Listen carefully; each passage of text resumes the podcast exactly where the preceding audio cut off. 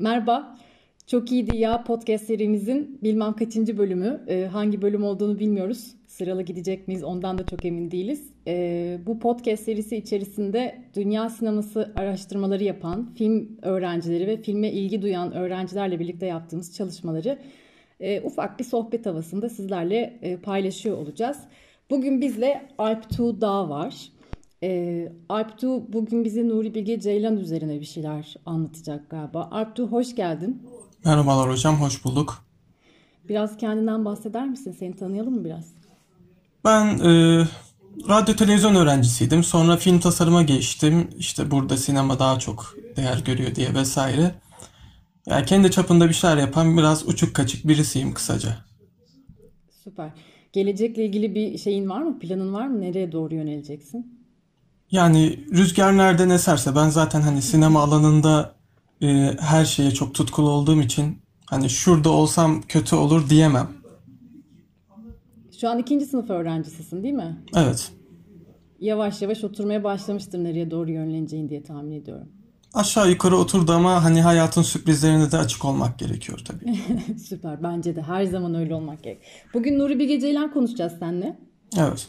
Ee, sözü sana bırakıyorum bakalım. Ee, öncelikle ben hani şundan bahsedeyim. Bu podcast'i bizim sektörden insanlar değil de hani e, halktan genel olarak bir kitlenin izleyeceğini, dinleyeceğini düşünerek konuşacağım bugün. Çünkü hani biz e, belli şeyleri tabii ki biliyoruz. E, biraz perde arkasını biliyoruz. Ona karşı işte farklı bir algımız var vesaire. Ben bugün hani bu algıyı biraz olsun daha diğer insanlara da yansıtabilirsem kendimi başarılı olarak addedeceğim.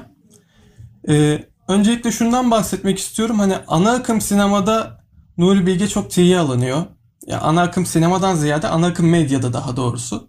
İşte hepimiz görmüşüzdür o uzun yürüme planlı skeçler vesaire falan.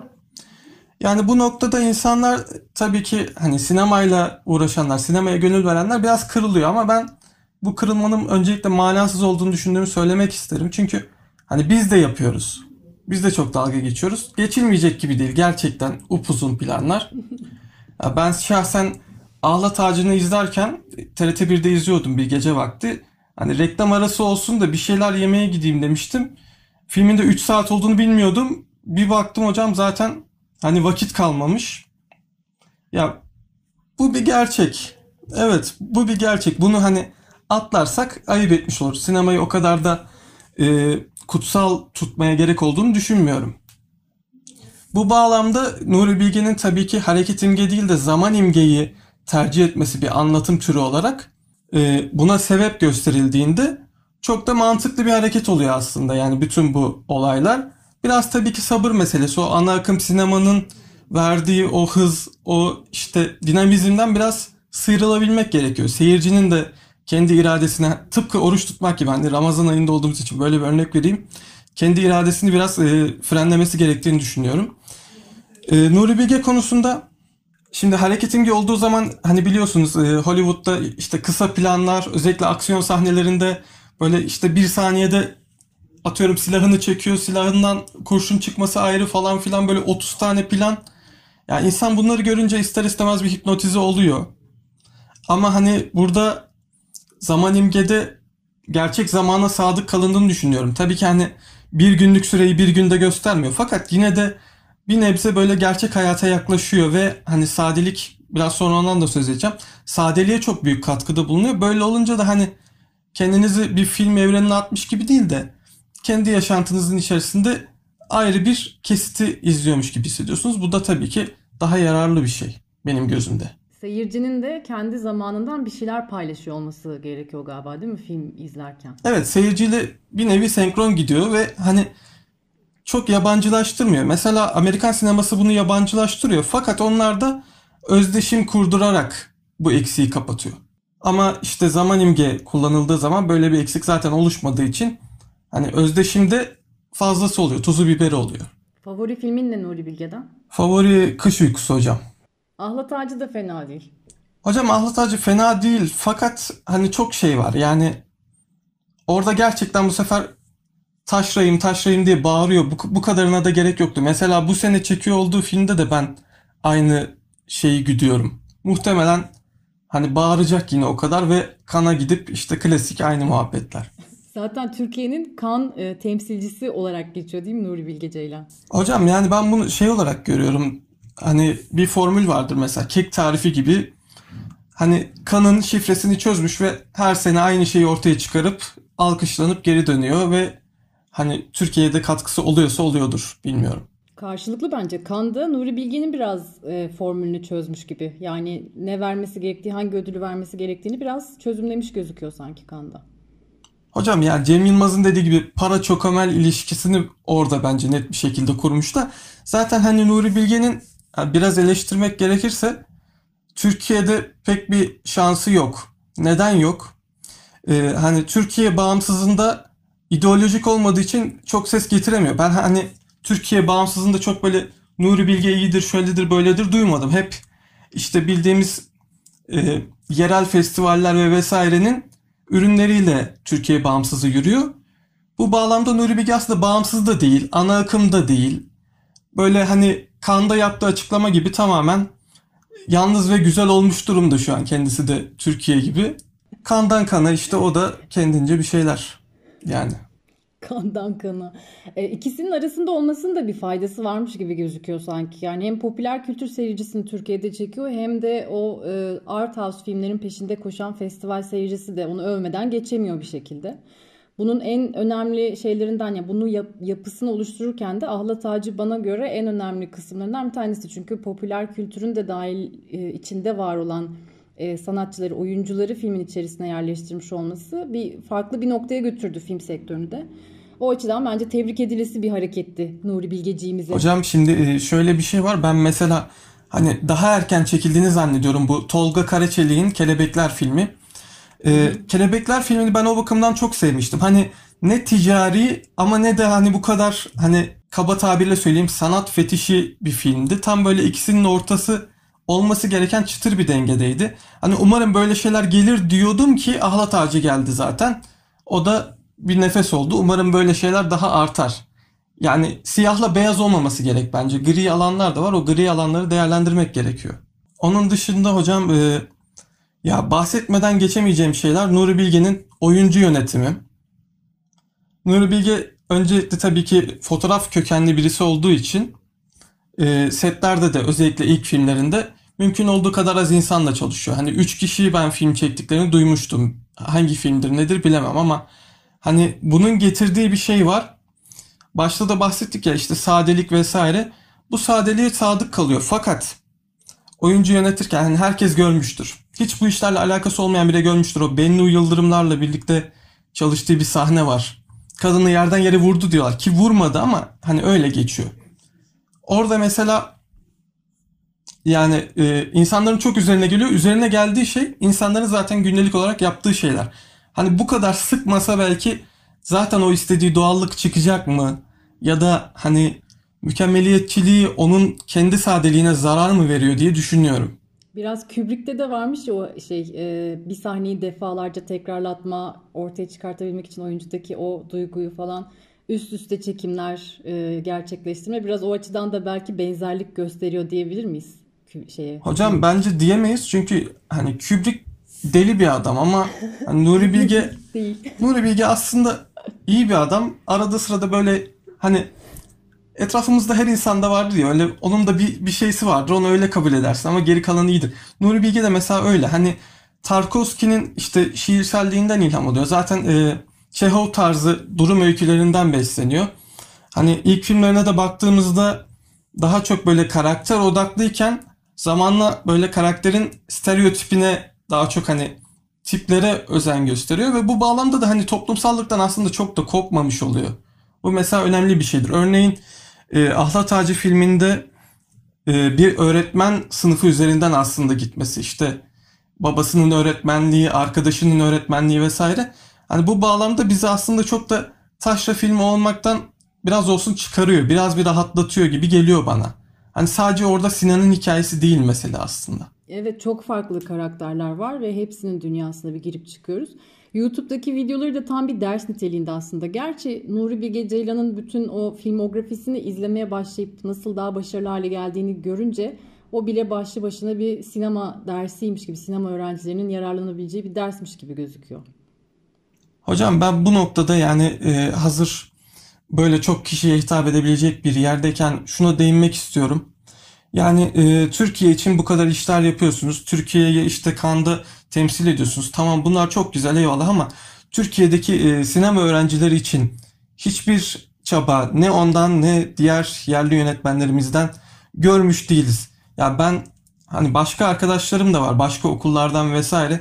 Hiçbir zaman duymadım ki işte şu yönetmen de bizim için şöyle yapıyor. Okullara geliyorlar işte söyleşi yapıyorlar vesaire alkış alıyorlar gidiyorlar ama yani bizim için bir staj imkanıdır ya da ne bileyim set gezisi bile olur öyle şeyler kimsenin aklından geçmiyor. Biz söylersek belki rica minnet.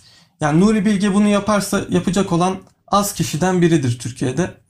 Umarım bu söylediklerimi kendisi de duyar. bir film öğrencisinin serzenişi geldi şu anda. ya bunları kimse söylemiyor. Ben bari söylemiş olayım dedim hocam. Hocam e, sadelik demiştik ya ben şuna dikkat çekmek istiyorum. Dün dün değil de yani geçen gün çok dikkatimi çekti bu konu. E, Nuri Bilge'nin yaşam tarzı, kendi yaşam tarzı. Hani işte bu kadar sadelikten yana işte sadece tiratlarla falan belli bir şeyi götürmeye çalışıyor. Hani mümkün olduğunca görüntüye yaslanıyor. Ses tasarımında vesaire işte sadelik, ufak detaylar kullanıyor. Hani bunları yapan bir insanın ben açıkçası nasıl yaşadığını merak ediyordum. Nitekim hani bu noktada çoğu yönetmenin yaptığının aksine bir tezatlık oluşturmamış. Ee, örneğin evinde mesela PVC balkon var. Ben çok şaşırmıştım cidden aslında o taşrayı adam kendisinde de yaşatıyormuş. Bu bağlamda hani ona artık kızamıyorum. İşte ne bu taşra şeyisi.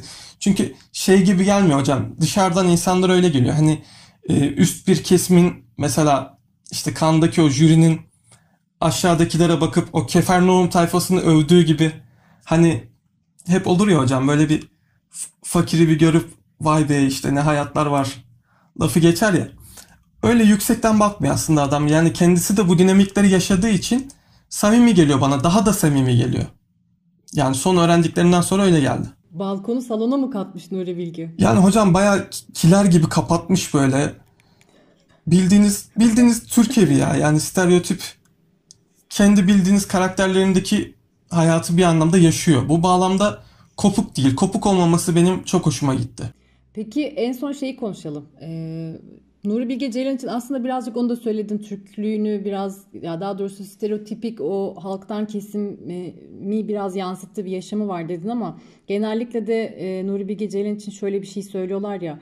Hani kan e, Fransızlara Fransız bakışıyla Türklerin hayatını anlatmaya çalışan bir hikayeymiş gibi. Türk demeyelim de işte kırsal bir hayatı anlatmaya çalışan bir hikayeyi sunuyor gibi e, gözüküyor derler. Genel eleştiriler böyledir yani. Sence de öyle mi? Yani bir Fransız gözüyle mi bakıyor filmlerde? Hocam e, bu şeyde de karşımıza çıkmıştı. Şu anda filmin adını hatırlamıyorum. E, siyahi bir şoför var. İşte geçen senelerde çıktı. Değil. Hayır Yeşil... o tam tersi. Siyahi bir e, caz sanatçısının şoförü var. E, şey Green Book muydu? Evet evet evet evet. Evet. Yanlış hatırlıyor olabilirim. Evet yeşilli bir şeydi hocam. Yani tam aklıma kalmadı.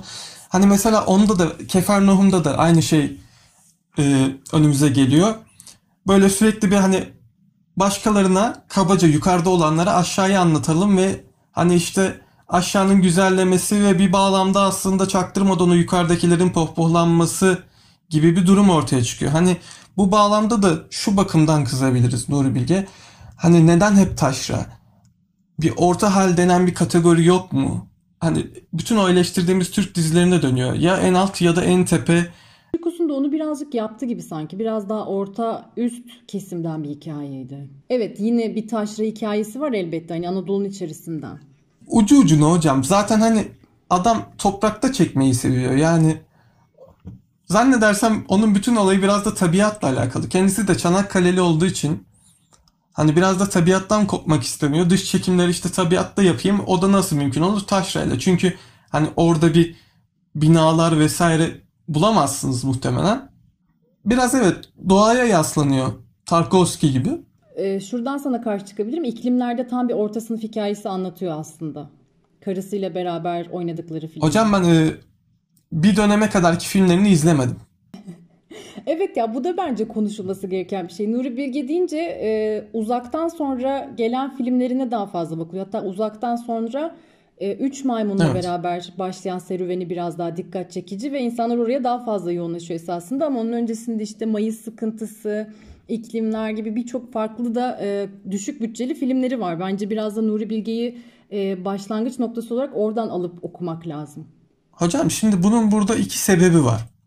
Birincisi hani mesela ben de bunu şey yapıyorum. Ee, belli bir dijital düzeyin altındaki filmlere insanın gözü artık kaldırmıyor. En azından hani bizim nesil ve sonrasının. Biraz daha zorlanıyoruz. Hani e, dünya sineması bir dersinde falan izlediğimiz hele o siyah beyaz artık ilk çekilen filmler gibi. Ee, bir de şu var. insanlar anladığım kadarıyla polemiğe girmek istemiyor. O yüzden de hani bu Zeki Demirkubuz'la olan çatışmalı dönemin sonrasına biz bakalım. Deme O- deme. orayı kapatalım, dönelim diyorlar. O kısımdan hiç bahsetmeyelim bile diyorum ben. İşte onlar da öyle yaptığı için izlememeyi tercih ediyor.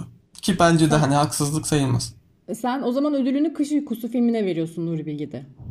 Hocam aslında şeye de verirdim bu e, bir zamanlar Anadolu'ya da verirdim fakat ben o filmi izliyordum hani hiç zamana bakmamıştım ne kadar geçti. Ya diyorum bir yere varması lazım. Tam ilk 45 dakika boyunca arabada gittiler ve muhtarın evine vardılar. Ben o gün kapattım yani. Çok iyi bir film olduğunu biliyorum. Hani ilerisindeki sahnelerini de biliyorum ama oturup böyle tamamen izleyemedim. Parça parça ancak tamamlayabildim. Çünkü şey var. Yani gerçekten insan aklını sabit bir e, araba camı planında o kadar fazla tutamıyor ve hani diyaloglara bakıyorsunuz manda yoğurdu. Yani tamam onun orada bir esprisi var ama dakikalar boyunca da yok.